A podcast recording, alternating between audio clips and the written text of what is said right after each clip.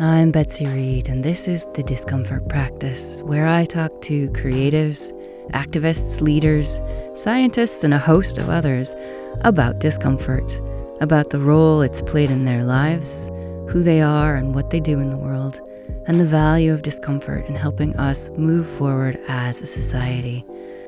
Discomfort is just the edge of your comfort zone, and on the other side are superpowers. So settle yourself in and let's get uncomfortable. Well, welcome to the Discomfort Practice. It was recently my pleasure to meet my next guest when we were panelists for an online beauty event by the Conscious Beauty Union, whose mission is to support beauty professionals in developing a sustainable practice. And I sort of clocked her and thought, oh my gosh, I would I would die happy if this person were on my podcast. so it's my pleasure to introduce Aine Rose Campbell. She is a producer, community organizer, facilitator, communication strategist, and fashion model who co founded the Model Activist Community in 2016. It's known as the Model Mafia, which is a damn good name. I love it. It's a powerful community of hundreds of models who work together to create a more equitable, just, and sustainable fashion industry and world. Aine is half Chinese, half Scottish Irish English, and was raised in England. She is based in New York City, but has spent most of the last year in the UK due to COVID to be closer to her family. Lots of changes in the world today. So, today, the Model Mafia is a self organized community of nearly 400 fashion models who use their collective influence and substantial social media followings as a force for good to promote activism inside the fashion industry and drive change, while providing a network of friendship and support to one another, which if you think about modeling, it's all about competition and being a rock star in your own right, so that there's friendship and collaboration is a really beautiful part of the movement. So, whether renting a bus and traveling together to Washington, D.C. to participate in the People's March for Climate Change, or spearheading the Me Too movement in fashion and raising awareness of the terrible harassment faced by many within the industry, the Model Mafia demonstrates the powerful potential of female communities and the achievements that can happen when women unite to support one another. Aine started modeling at the age of 20, having chosen to finish her education rather than jump into modeling when she was first scouted by Storm Models at the age of 15. And if you know anything about modeling, Storm Models represents people like Kate Moss. In 2011, she was in LA to model the winning design for the Red Carpet Green Dress competition, which is all about wearing sustainably made clothes at the Oscars and other red carpet events. The competition was started by Suzy Amis Cameron with her husband, film director James Cameron. You might know him. And the whole experience just got Aine thinking about the negative impact the fashion industry has on our planet and people who make clothing, often in horrible conditions, paid a wage that keeps them in poverty. So, this led her to a conscious decision to use her career and influence to promote sustainable and ethical fashion and collaborate with conscious brands to align our image with our beliefs as much as possible. So it's a theme that comes up over and over in this podcast about alignment of your personal with your professional and using the discomfort of moments like that, of, of realizing the clothes that you wear actually often cause a terrible cost to the planet and to other people, to then start something and get other people involved. So, welcome, Aine. It's a delight to have you here. Hi, Betsy. Thank you so much for that amazing introduction. I feel so flattered. and I really am so happy to be here. Um, it was great meeting you at the Conscious Beauty Union panel and hearing you speak and your thoughts. And I was so pleased when you asked me to be here. So thank you. Oh, it was like I was literally we were on this panel and I was trying to quietly type while on Zoom, being like, Aine, will you be on my podcast? As we were both on this panel. so I'm so glad you were like, yes, and here's my email address. I was just like, oh, bit starstruck actually. So Aine is obviously stunning. You can't see this, but she's a model, so you could have guessed. Um, but she is someone I'm really looking forward to talking to about how discomfort and beauty can sit side by side and what impact that can have on the world. Sort of using your assets. You know, it might be that you have a career in strategy or a career in being an engineer, but Aine has this career built on being stunning and also has brought her education and her intelligence and her passion to that field that she's in. So let's talk about this. You know, first question I always ask is what is an uncomfortable moment that's changed your life, that shaped who you are and how you are in the world? Mm, well, I don't really have one moment, um, but a collection of moments that I would love to talk about here. And that is actually my modeling experience.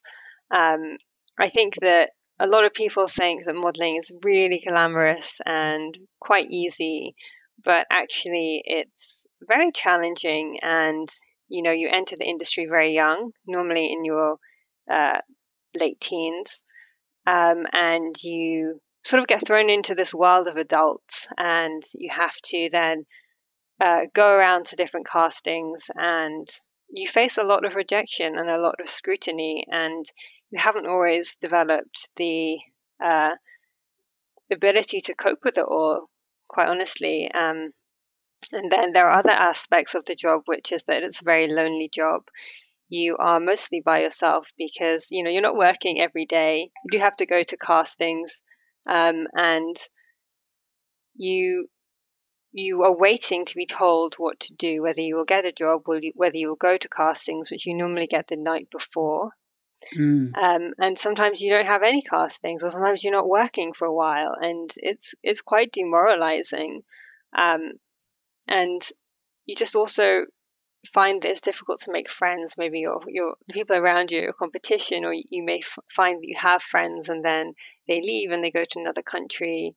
Um, and it's just a job where you don't have much control. So you also go to these places you do your best you've maybe you've bought some really nice clothes you've you've been exercising you've been really careful to keep your skin clear and all of these things and you still get rejected from someone who you're like but i feel like we should be working together or um, you just don't get paid for a long time. Sometimes you don't get paid for six months or longer after you've done the job, and that's very typical.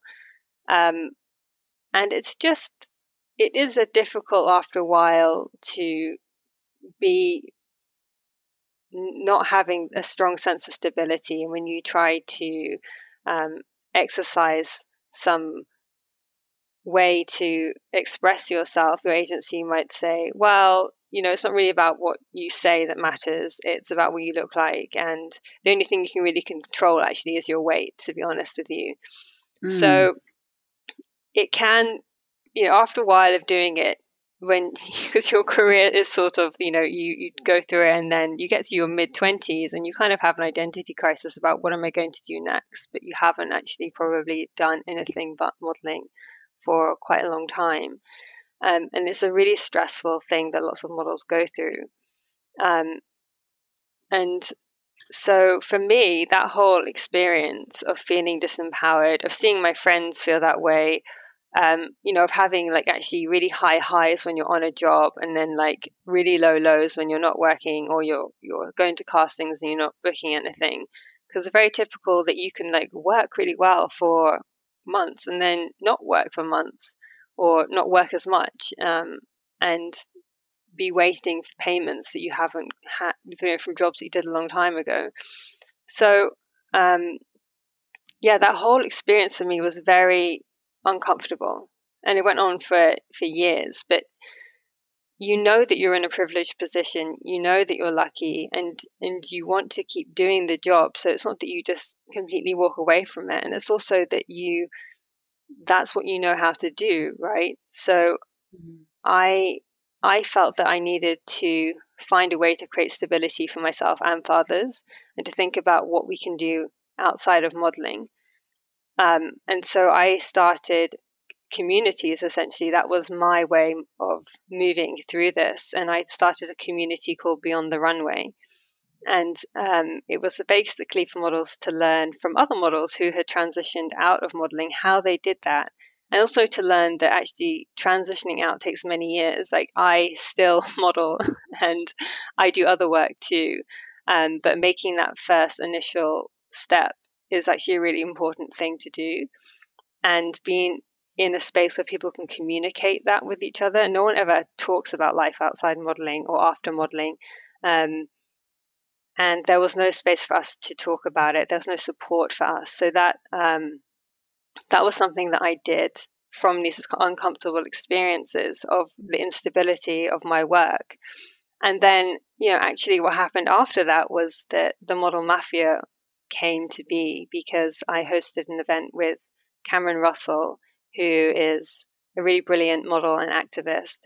And it was really well attended, and we um, found that there was a space that people were really interested in about activism and actually how you use your platform in a way that allows you to speak about things that you really care about and actually gives models more depth because they're also craving for that to show more of who they are. So this was in 2016, a while ago, um, when social media and models speaking up was a more of a new thing. And Cameron and I remained friends, um, and then um, at the end of 2016, after the election of Donald Trump, we were lamenting. that was quite a moment that changed a lot of people. Yes. It was an uncomfortable moment for many, yes. We were lamenting that, mm. and um, he started taking away or talking about things that he was going to do, and we understood that he was going to be infringing on lots of rights.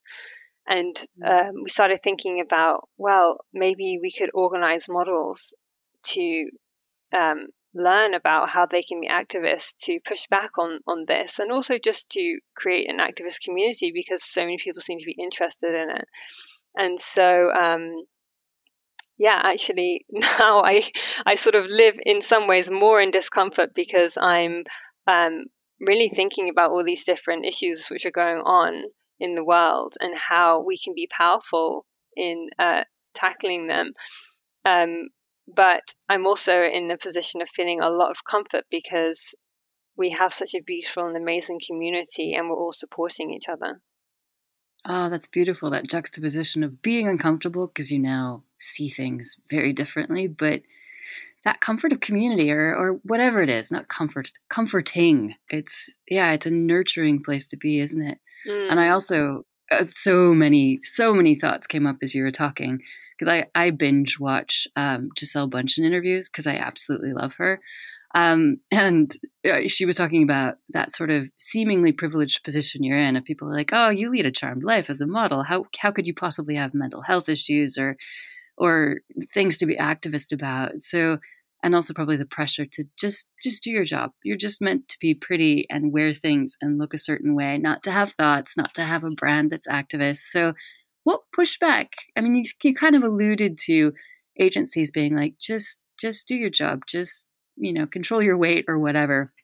But how did you find, say, modeling agencies and those with more power in the modeling world than the models themselves? How did they react to activism from models? Was it positive? Did they get it? Did they oppose it?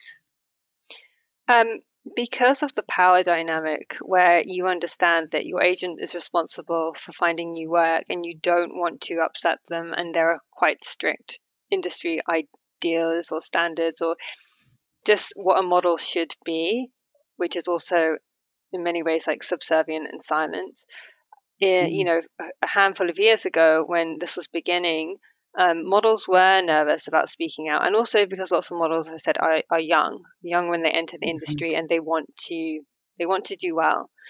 So definitely, you know, when we had that event in 2016, people wanted to learn from Cameron how how can they do that? How can they tread that line? but mm. um, now these days, actually, agencies are more open to doing that and sharing who you are. Of course, though, they're they don't want you to be rallying, railing against a, a client, for example, because yeah.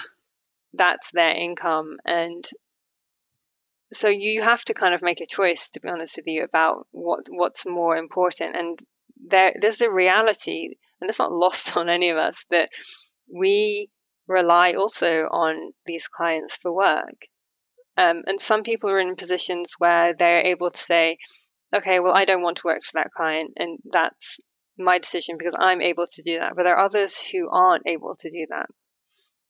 Mm. So I think for models speaking, they have to sometimes make a personal decision. But um, also, when it comes to us doing something together, you know, if a hundred models are saying, "Hey, brand, you shouldn't be doing this," it's much more difficult to single out one person for doing something wrong. And that's really the beauty of our community is that we try to do things as a collective. Um, and it just takes on the risk in a completely different way than if one person was doing it by themselves. Mm, that's a really good angle to bring up, and and a, a, really good one for people to remember that there is this power of the collective, but also safety in the collective. And you know, sort of if your competitors aren't keeping the same high standard, and and obviously as models, everybody's a potential competitor, which must make friendships a little bit difficult sometimes.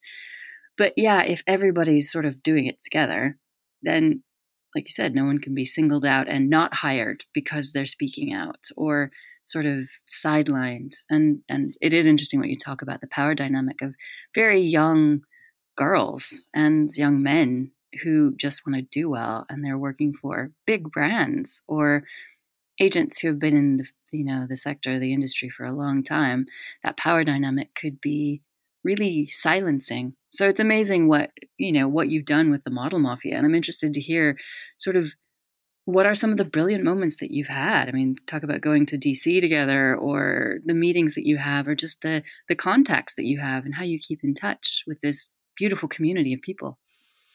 Yeah, well, I mean, a couple of things that we've done which have been really powerful one of them, which you talked about, which was bringing the Me Too movement to the fashion industry. So um, at that time, a number of models shared anonymous stories of abuse on their social media. And, mm. you know, I think that it ended up with hundreds of millions of media impressions because it it wasn't just within the social media landscape platforms that that people were picking up on this they were then got took to the media and um, the media reporting on it. And actually, when you have, like I said, hundreds of models sharing, um, and from famous models to new models to models who are less well known, just everybody um, across the field, as well as also people who aren't models but within fashion sharing about these stories. Um, mm. it just created like um, a lot of noise and it led to things like industry wide changes. The Conde Nast created their code of conduct. Um, this is going to sound ridiculous, but you know, there's many more changing rooms now on set. Often you just huh. have to just change in front of everyone. But now people yeah. are more conscious about creating changing rooms for models. So, which is really great because otherwise you just feel like you're just a thing for people to, you know, you're just a body. Um, mm. And it's just little things like that. People are more, I think, um, aware of sexual harassment that happens within fashion. So that was a hmm. really um, incredible and groundbreaking moment. And then another thing that we did in 2019, we organized so that fashion models were turning out for the climate strike in September, hmm. and they turned out in 15 different cities around the world. I think, you know, we had like LA, San Francisco, New York, London, Dublin, Athens, Berlin, Milan, Barcelona, um, Shanghai, I think Brisbane in Australia, and others. And that was really, really incredible. Models were organizing themselves and organizing their friends and saying, hey, we as a faces of fashion, we demand a cleaner um, fashion industry. And mm-hmm. we think that climate change is something that needs to be addressed right now. So that was also a really, really powerful moment for us. Um, but mm. you know, I think that some of the the most important work, it's actually some of the least visible work, which is the work of building relationships um, within the group with creating fertile soil and building trust so that people feel that they can lead or take action um, and they feel supported. Um, and one of the ways that that has actually manifested itself most beautifully during the last um, year in the pandemic is that we created the Model Mafia COVID Relief Fund, which is powered by our members. So if um, so, we, we put out a call and we ask, please donate if you can, and then those who can donate do, and then those who are really in need of help, they apply to the fund and they're able to receive some assistance. Um, and many of them mm-hmm. are in really precarious situations. They they may have um, um, immigration statuses which don't allow them to leave one country or enter into another and they also can't rely on their family for help so that's just been really mm-hmm. the most beautiful thing to see how we are acting to support each other and really create the world that we want to see yeah, and I guess that really also raises the point that there probably is way less work for models because there are fewer shoots. Probably, you know, we're we're in a strange time when everything has to be socially distanced or lots of things have been put on hold because people can't get together and do things. So, is that part of it? A lot of modeling work has dried up, so people need extra support because yes. they're not able to work as much. Yes. Yeah. Yes. That's really powerful. And I guess that kind of leads quite beautifully into a question I wanted to ask about, you know, what are some uncomfortable facts about fashion and modeling that most people probably don't know about? Because you gave us a sort of peek behind the scenes when you talked about more changing rooms, because you don't think about the fact that a model just has to like take off the clothes, put on the next one, no changing room, or in a hurry to like get back on a runway or something. But what are what are some of the things that light you up as an activist that that need to be addressed or that others are addressing? Um, well, you know, one thing about fashion is that a majority of the people who work in it are are women, and fashion actually employs, I think, something like one in seven people around the world, or at least it did um, before the pandemic. Mm. And you know, most of these women are not in positions of power, um, and a lot of them, millions of them, are garment workers.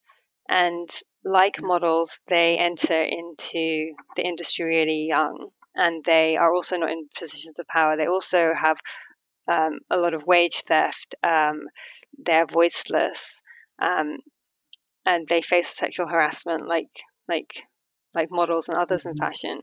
And so I think that's something that people forget about is that the the the women who are the backbone of the fashion industry and who are mostly in the global south um, but something that's been quite beautiful is actually the the relationships that we have been building with these women and trying to build solidarity across the supply chain.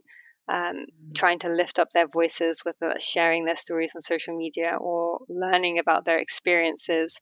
Um, we've been particularly close with an, an, NGO called BRAC, which is B R A C, and they do a lot in Bangladesh, especially working mm. with garment workers. So, you know, getting models to really learn about um, the experiences of the other women in the fashion industry has been really powerful and beautiful. Um, uh, and beautiful of connecting people to really the roots of what they do. Yeah, yeah. So I've done a well. I used to run a fair trade NGO, and um, am kind of obsessed with fashion revolution. So it's beautiful to see that this has become so much more mainstream. It's not about just being fair trade or having a label, but it's actually yeah, it's it's a growing awareness, a connection between all of the women, among all of the women in the industry, whether they're garment workers in Bangladesh or models on a runway in Milan. Amazing. Yeah, and you know, I think that the fact that they you know, consumption is up really, isn't it? And the mm. fashion industry really, I think, fuels consumption. And actually, it's because these women are only earning like one dollar a day. And mm-hmm. that is, I think, a really un- an uncomfortable thing to, to sit with. And so, even just reflecting on that and being aware and thinking about, well, do do I need to buy all of this clothing? I, I don't think that people actually do 80% or more of textiles going to the dump each year, it, just in the mm-hmm. US, and only about 15% is recycled. So, why is it that we are able to buy so many clothes so cheaply? Why is it that CEOs of these large companies are able to amass so much wealth? Well, it's because someone's paying for it, and it's it's the labor at the bottom who who aren't receiving a fair wage, and it's the planet actually that um, mm. is having so many resources taken from it in order to to perpetuate this this culture of consumption. And I think that that is something that we need to reflect more deeply on, because mm. I really think that this that fashion is just a symptom of the culture, of the culture where we reward the amass of money. And um, we need to be thinking more about changing culture. And I actually think that there is an incredible opportunity for um, that to happen within fashion because fashion is so much about creativity and influence, and we all have mm-hmm. to wear mm-hmm. clothes, right? So yeah. I think that if we can begin to change culture and allow fashion to be a leader in creating a sustainable future, um, that could be really, really, really powerful. Yeah, and it's it's one of those things that people don't really think about too much. I mean, there are those of us who have thought about it a lot, but most people don't. And it's sort of through no fault of theirs because it's easy to not think about it, right? Like you order a dress on one of those online sites where it's super cheap. You only have to wear it once and it's kind of fun. It's it's fun, it's celebrated, it's kind of pushed at you by all your social media channels, by the beautiful people wearing them. But actually when you realize that fashion is one of the most polluting industries on the planet and produces a huge amount of environmental impact and keeps people in poverty. It's like what you said. When something is cheap, ask what it really costs. Ask yourself who it costs. And once you start to become aware of that, there's kind of no going back, is there? Once you think about it, you can't unthink it. Mm. Yes, definitely. yeah. It's been beautiful to sort of, I mean, I've long been obsessed with working with the fashion industry because they do have such influence and such creative minds. I was doing some work a couple years back with the Kering Group, mm. who own like Gucci and um, till a while ago, Stella McCartney and some really beautiful, you know, Balenciaga. Um, and sort of was facilitating an in-house workshop with a bunch of their designers and they were figuring out how to phase out fur and leather and and be more environmentally sustainable because where high fashion leads, the high street follows. And it was just beautiful to see these people who were so motivated and so creative and passionate about it for a range of reasons. And it was it was just so beautiful to see them wanting to change the way that they did things, but also make it super beautiful and super appealing and just a different way of thinking because I am not a creative. So I just loved being around those people who are are doing things very differently in a super beautiful, super high end kind of way. Uh, just amazing to witness. But yeah, so what what keeps you uncomfortable? It sounds like you're somebody who lives on the edge of your comfort zone anyway, and increasingly so as an activist. But you know, do you have a daily practice that's meditation or running, or what's what's your discomfort practice, Aine? Um, yes, well, life life definitely does keep me uncomfortable. Um, and i do meditate every day. I, I think that it's really helpful just to create some distance between how you're feeling and thoughts that suddenly come upon you. Um, so I, I meditate daily but i also really make a concerted effort. If i'm feeling perhaps a conversation hasn't gone well or I'm feeling personally upset or attacked over something, I will go and sit down and spend time really digging into that emotion, just sitting with it, finding what why I'm feeling upset at a deeper level, listening to maybe it's my inner child or mm.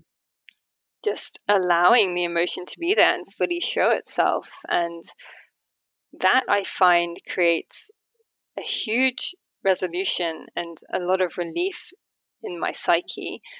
Whereas, you know, if I don't address that, I think that I just get more annoyed throughout the day and maybe I might take it out on my partner or something or mm. just not be able to think clearly. So I have developed this ability to sit and become very close to feelings of deep discomfort um, mm. to kind of see them, see it fully. And um, I find that to be very, very powerful. And definitely my meditation practice um, allows me to do that more, um, more successfully. I I'm with you all the way. And it used to scare me to death to be still. I was a very in my my yoga teaching career, I started out teaching rocket yoga, which is a super dynamic practice, and I taught in London. And let me tell you, rocket is kind of the last thing most Londoners need. What they need is to sit still and be quiet. Um, so I sort of found my way into yin yoga, which is a very still practice, but I'd stayed away from it for years out of like, oh, psh, that's boring. That's that's I don't need that. But it was actually because I was afraid of the silence and the stillness. So whenever I encourage somebody around me to meditate or to come to one of my classes and they go, "Ugh, that's boring. I can't do that. I won't do that." I think, hmm, what are they afraid of? yeah, how how have you found that? I mean, we all start somewhere, don't we? None of us just naturally sits in silence usually. So, were there some early days of getting more into a meditation practice, and sort of what was your path to learning to sit with discomfort? Such a beautiful way to put it. Well, Betsy, this is, I think, going to be interesting for you. I used to be um, a very religious Christian, not in the sense of like an evangelical mm. one, but in the UK, we have what's known as the Church of England, and people there are like, you know, they're very happy go lucky. They, they like to sing a lot in church, and they're not so kind of hardline evangelical like the ones in America. But I was, you know, like the ones I grew up with. yeah, I like the ones I grew up with. Yes, that, that's how I grew yeah. up.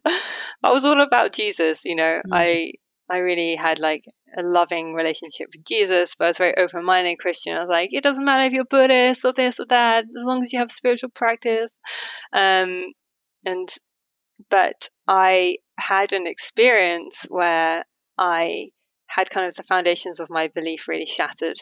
Um, and I was left with an, a massive void and emptiness. I was in my mid sort of 20s, mid to late 20s, and um, I basically had like an existential crisis. mm-hmm. but it was really, it was important and life changing. And um, as I started to recover from that, a friend of mine introduced me to um, actually Siddhartha, the book, and then also um, The Power of Now. And mm. through those books, I sort of began to understand what life could look like without um, a strong Christian belief. Mm. And um, sort of was introduced to meditation and actually mindfulness, really just being really present, um, looking at flowers or, or washing my hands. And I found that there was so much joy in that, and it was quiet joy, you know, and I could be really interested in those things. Um, and that's how it kind of started. I, I had to, I mean, I had to sit with silence and discomfort because all of a sudden the voice or the dialogue that I had with God all the time was gone and vanished, and um, and so mindfulness actually began to fill that. Wow, I, I did not know this was going to come up, but I can relate to it in all of the ways because I had similar things, similar time in life of just looking back and realizing that I, I just didn't believe any of the things that I had been raised with as an evangelical Christian who was going to be um, revealing this, um, a missionary from the age of 10 to 21. I, I believed that I was called to be a missionary. So, you know, I've kind of turned that evangelical streak into other things as an activist. But wow, so it just it just kind of came crumbling down for you, huh? Well, I, I it did. It came. It it shattered. It completely shattered. I I was going through a really difficult time in my life. I thought I had you know, found the person I was going to marry. I, um, which was really mm. naive. But when you're young and you're infatuated in the early stages of a relationship, that can happen. And um, he broke up with me, and at the same time, I was having um, visa issues, and also was like struggling. It was just one of my one of the lulls in my work, and um, mm. it was the dead of winter as well in New York, snowstorm. It was oh, that's a grim time. it was just so grim. Yeah, I just something about him and what I felt that he represented um, in my psyche was like full was like completion essentially. And then when that that didn't happen, when he shattered that, I it disturbed me so much that I could no longer believe in God. It, it was very strange, but um, that's what happened. Wow. Yeah, that domino effect when you sort of are launched into existential crisis. Yeah. Totally, totally. But everybody can probably relate to that. Uh, you know, we've all had those moments when you're just like, I am at rock bottom, but nope, there's always a bit lower you can go. and that's, you know, when you think you can't get out of bed anymore, is sometimes when the magic happens, mm-hmm. when those moments you look back on and think, that moment made me. That moment is the reason I'm here right now, right? Yeah. Yeah. Yeah, but you never appreciate those till they're in the rearview mirror. Mm. oh, interesting. Yeah, because I know you mentioned you might ask me a bit about my family background because I mentioned it on the, the panel we were on because yeah similar very devout very very devout christian believed it all up to the eyeballs sent myself to bible college oh boy again things i'm admitting on the internet most people who are friends with me now or who know me now are sort of you know kind of lefty, politically educated, and they think that I'm like them because they don't know my background at all. So, yeah, interesting. And I guess that leads me to a question, which you can answer or not. But what does your what does your family think of that? What does your family make of, you know, the fact that you have stepped away from that that background, that faith, and and you're obviously in a very happy place now. So sort of how to how do you navigate that? Because I know you're close to your family. Well, in this instance, I'm actually unlike you, Betsy, because mm. my family are not religious at all. Oh, and so, oh, so you were the lone one, huh? yes, my my grandmother on my mum's side. This is interesting. She had she was a nun. She was in the convent for 13 years, and then she left the convent and had a family. Um, wow.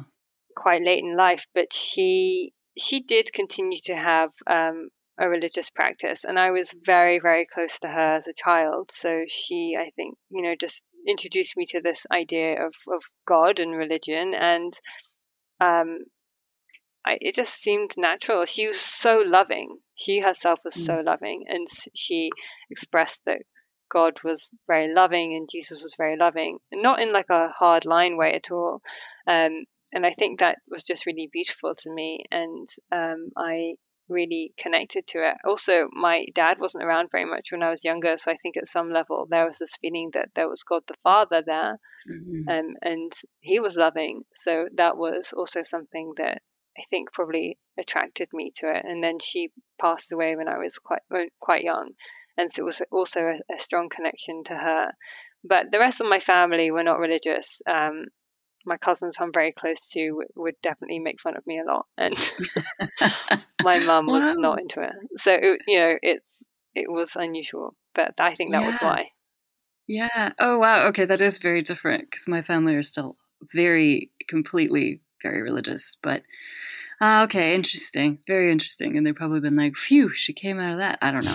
it's um controversial one because religion gives many people I know and love a real sense of purpose and community and they're you know they're inclusive and loving and then there are other elements where it makes them more mm, limited in their ability to accept others or their beliefs um, keep them from being able to accept things that maybe people like me i i am very different from my religious upbringing in lots of ways uh, so yeah yeah. Interesting. Didn't expect to meander into that, Aine. ah. Yeah. And don't get me wrong, I, I loved going to church and the people there were wonderful. I just can no longer mm. believe in the things they believe in. Yeah, very succinctly put. Yeah. Same. I, I was um it was when I was in a very, very liberal church of well the episcopal church in scotland which is obviously church of england but in scotland um, and it was the church that, after the Revolutionary War with the US, sent bishops to ordain bishops to the US Episcopal Church because England was like, um, no, we just fought a war. We're not sending you bishops. Bye. Um, but it was, they've championed um, gay marriage and gay clergy and female clergy. And it was the most inclusive, beautiful Christian community I've ever been part of.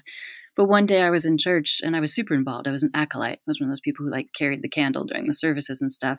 But I just had this feeling of rage. And I was like, it's not this church, it's something about what it means to me and what it brings up for me.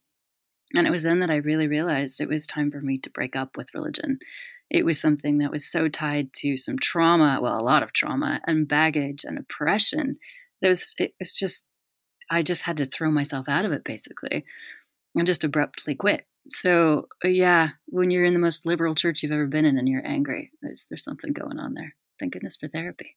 But I do miss that community. I'm with you. I miss singing with others. I miss I miss praying and meditation and my mindfulness practice has brought a lot of that back, but I there's not the same community, is there? Because a lot of these practices are very individual and yeah, you're connecting energetically to others and you're aware that others are doing this, but it's not quite the same as just standing in a church hall singing hymns with other people.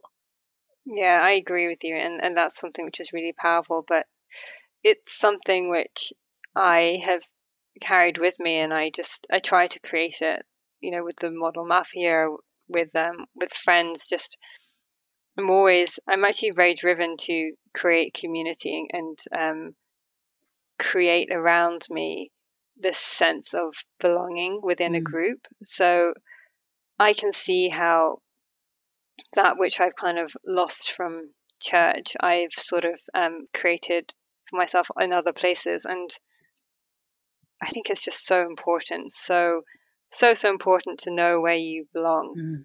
It's, it's just one of the most important things for the stability of the mind. And I think that for people who maybe are in uncomfortable situations, or if, you know, whether that's in church or they have um, a family whose views they don't fully agree with, um, it's difficult to say, I don't, I don't want to be a part of this anymore or to speak up because then you risk being um, abandoned, if you like. Um, and I think that what you did was very brave.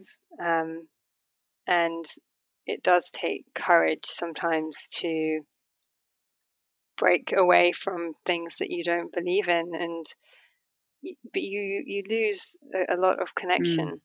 and you have to start mm. again i love what you're saying about creating community and how that's driven you to create community and i totally agree because when you don't know that there's something on the other side for you it is very difficult to stand up to sexual harassment or to leave your identity. You know, if you've been a religious person or your family will reject you if you come out as gay or, you know, lots of difficult things that people have to deal with quite regularly. And if you don't know that you're going to be held on the other side, that you have a community to step into, that leads to, you know, despair or even suicidal tendencies. We've seen a lot of that with isolation throughout this pandemic. People who've been living on their own and are really experiencing mental health difficulties because they feel alone. And we're not solo beings. We're meant to be in community, aren't we? That's how we how we evolved, how we're meant to function. So it's beautiful that you've made it your mission to create community for people who otherwise can be quite isolated and also, you know, vulnerable, young, and they don't know anything else outside of modeling. So I guess that kind of brings me to what do you what do you want to achieve? What do you want the model mafia to achieve? But also, what do you want to achieve in your life with your impact, with your passions? Um, I, the model mafia, you know, we have like a, a loose um, statement and goal, which is just to create a more sustainable, just, and equitable fashion industry and world. And I don't really have any goals from it, goals for it, sorry, other than um, for the members to feel fulfilled and safe. And from there, for them to be able to do the things which they feel are important. What I love about this group and about the way that we have created it and um, think about it is that it's it's led by what the members want and it should be fluid and agile and if tomorrow nobody wants to be a part of it anymore then that's completely okay and um, it's very democratic.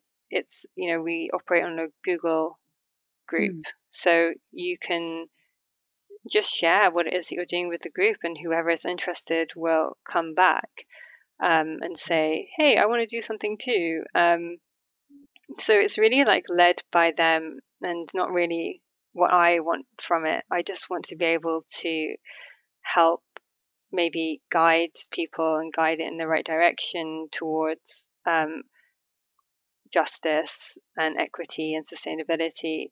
Um, but I feel like everyone in the group wants that anyway, so that's good. And then for my for myself, I guess, um, you know, I think that we're always changing, and and I, I don't know that I have one goal except for just to live life as honestly and um, as authentically and and as fully as I can. Um, I think I would really feel bad to look back on life and say I didn't do things that I think would make me happy. I didn't try things because I was fearful. Um, but with that, I hope that the work that I do has a lasting effect. I hope that it can really help others. I mean, I have some plans for different projects I might work on this year. Um, things like raising awareness for protecting the Amazon, mm. um, and I think that that's really important work. So I just hope that I continue to do things that that make my heart sing and that actually help others. Ah, oh, that's beautiful. Who are your who are your discomfort heroes? And by discomfort meaning, you know, who are the activists? Who are the people who are challenging themselves to be uncomfortable? Who are the people that you look to and think, "Oh wow, they they give me life, they inspire me." My discomfort heroes are people like the indigenous uh, peoples of the Amazon who are on the front line protecting the rainforest, which is keeping us all alive and which has so much biodiversity and knowledge and like history of the earth. Like it's an ancient area. We, we don't have much of it left, and it's so important to protect it. You know, those people were putting their lives on the line to protect their homes and really to protect the beings that live in the forest and the rest of the world. People who are the garment workers in Bangladesh who are again putting their lives on the line to try and get a better conditions for all of the workers there. People like my mother, who was a single mother who faced a lot of challenges but still managed to get through. I think that people who overcome adversity and often people that we maybe don't know the names of, they are really my uh, heroes. Yeah, the unseen ones, I suppose. Yeah, that's beautiful. This is something that I've thought about who I want to have on this podcast, and I keep coming back to like, of course, there are my heroes. There are the Brene Browns and the Michelle Obamas, but it's the people doing work like you're doing, or the people who are on the front lines who are just doing what they do and they're probably never going to be famous. They're just doing what they do because it's their their contribution to making their own lives better and contributing to the greater good. And we know so little about these people, but it's beautiful to understand they're there. We're all connected, we're all trying to do something good. So, harder question. What do you wish people would be uncomfortable about? What do people not think about that they should? Or what should they think about more that might make them uncomfortable and then they go back to their comfort zone? um, you know, I think that people would benefit from spending time with their own mm. discomfort. Mm. Um, I think that whether that's a mindfulness practice or just listening to other people who maybe don't who they don't agree with, just making more of a conscious effort to be uncomfortable and to not turn away or to not break out into rage or be defensive or something like that if you know in, in reaction to discomfort because i think that one of the major issues we're facing is polarization of opinions and people being divided from each other. But if we can think, why does this person or this idea make me feel uncomfortable? Why do I feel threatened by it? Can I see this person's point of view? Um, do I feel like safe enough and strong enough in who I am and, and who is around me that even if this view is not the same as this other person's, I still feel okay. I don't feel so that my identity and my safety is threatened. I think that everybody um, spending time to reflect in that way would be really powerful for society. And I think that it would help build a lot of trust because so much trust has been eroded. People don't trust their neighbors. People don't trust the government and corporations, and actually for good yeah. reason, you yeah. know. But um, if if imagine if politicians were thinking about that too, how can we build trust? Maybe we hold um, a, a, local council meeting and invite everybody from the neighborhood to come along and discuss a policy on something like rent relief for small businesses, and that affects people across all all political spectrums and, and everyone could talk about what that would be like and how it would affect them and if and lots of people would benefit from it and then the people who contributed would feel that they were listened to mm. you know what if everybody spent time thinking about that um, i think that would be really powerful yeah and it's also not it, you can't be palmed off as being overly idealistic there because i think if we've learned nothing else throughout this pandemic, those of us who have access to technology now can see that it's actually quite easy to connect with people and to have discussions and to gather people who aren't necessarily like you and have these conversations because it's way harder to throw stones at people who aren't like you if you know those people. You know, to be racist when you have friends of various colors and you have to have hard conversations, or when you actually have to listen to opposing views and just sit with the discomfort of that rather than reacting. I loved your point about how sitting with discomfort basically does help you to just be less reactive, to observe, to be able to take a breath before responding. Wouldn't the world be a much better place if everyone just naturally took a breath before responding? Can you imagine? Yeah, exactly. Oh my gosh. It's been so powerful in my own life because I have tended to be a bit of a whirlwind person in the past, always, you know, about getting stuff done and very in my masculine, you know, sort of let's do stuff. And as I've worked on stepping more into being feminine in, you know, my natural femininity, I've slowed down, I've gotten softer, but also my meditation practice has escalated and it's a daily thing now, like yours. And it's just made me so much less reactive and, and so much kinder, I would say, I hope. Yeah. Oh, everybody meditate. That's the message here. 10 minutes, five minutes, two minutes, whatever. It's all good enough. So, what do you think there is to be hopeful about? Because obviously, as an activist, you and I are both naturally probably pragmatic optimists. so, what is there to be hopeful about right now in 2021? Well, the Biden administration, for one. Amen. Some people might not agree with that, even listening yes. here, but hey, it's it's going to be different, and it's okay to disagree. I just I feel hopeful about that because he's put climate change back on the table. Um, he's brought in different people from different backgrounds into his cabinet, and that I think is really important and and it sends a clear message. I mean, obviously we get to see what happens, but I I do feel a sense of hope um, and optimism from that. Um, I I think that also that culture is changing. I think culture is moving towards a more holistic view, thinking about humans as part of an ecosystem where we are all equal, all animals, all species are equal within it, and that we need to think really about how our own impact affects everyone and everything within the ecosystem. I, I feel I do feel like that. I feel like there's being more space made for voices in media who don't normally um, get heard. So, and yeah, I just feel like we're we're moving towards a more of more regeneration, um, even with things like regenerative agriculture becoming more popular. Um, and it's something which could be extremely yeah. powerful in the fashion industry. Um, so, yeah, I, I just I, I feel that culture is moving in the right direction, slowly but surely, and that makes me very hopeful.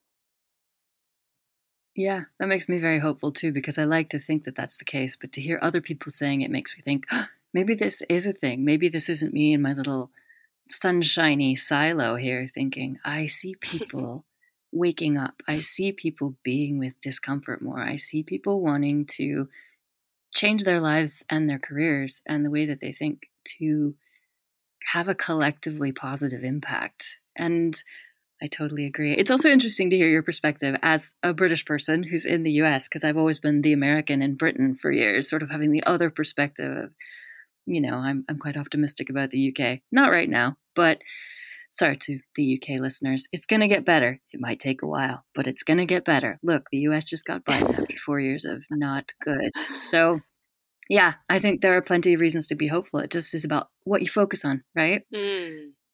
Yeah, and who you surround yourself yeah. with and digging deeper, I think, within yourself as well. Well, okay. Final question. And and this is unscripted, so what are two things you would like to leave people with from this conversation? I'd like to leave people with the knowledge that their own individual practice, whether it's tending to a garden or doing meditation, counting their gratitudes, or just waving at their neighbor, whatever it is that they're doing to keep themselves connected to others, to keep themselves connected to them to their own selves and their own souls, if you like, their own happiness and joy. Um, that that is really profound work that you, you don't know what the effect of it is, but the collective effect is moving us in the right direction. The other thing is remembering that we are all human and there are ways that you can connect with even people that you, you don't think that you can and just having some compassion towards yourself and towards them um, will will be really really powerful. Um, we we are in like a global community with each other even if it feels like people who have different views to you or who are on the other side of the world are not um, close to you.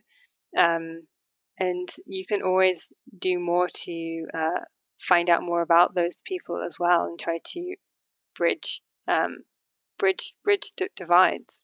Being in community and taking collective action is really something that can be extremely powerful. And if you are interested in activism yourself there are ways that you can just get together with colleagues or with friends and just do what I call low key organizing. And that might just be choosing to listen to a podcast together and reflect on it, or reading a book together and um, sharing opinions on it, um, or it might just be doing some community gardening together. But um, it's just so joyful and powerful to do something to move us forward with other people and it's super easy to do especially with like whatsapp and um, all the things we have access to online. So if you're interested in doing that i would really encourage you to find a way to low key organize.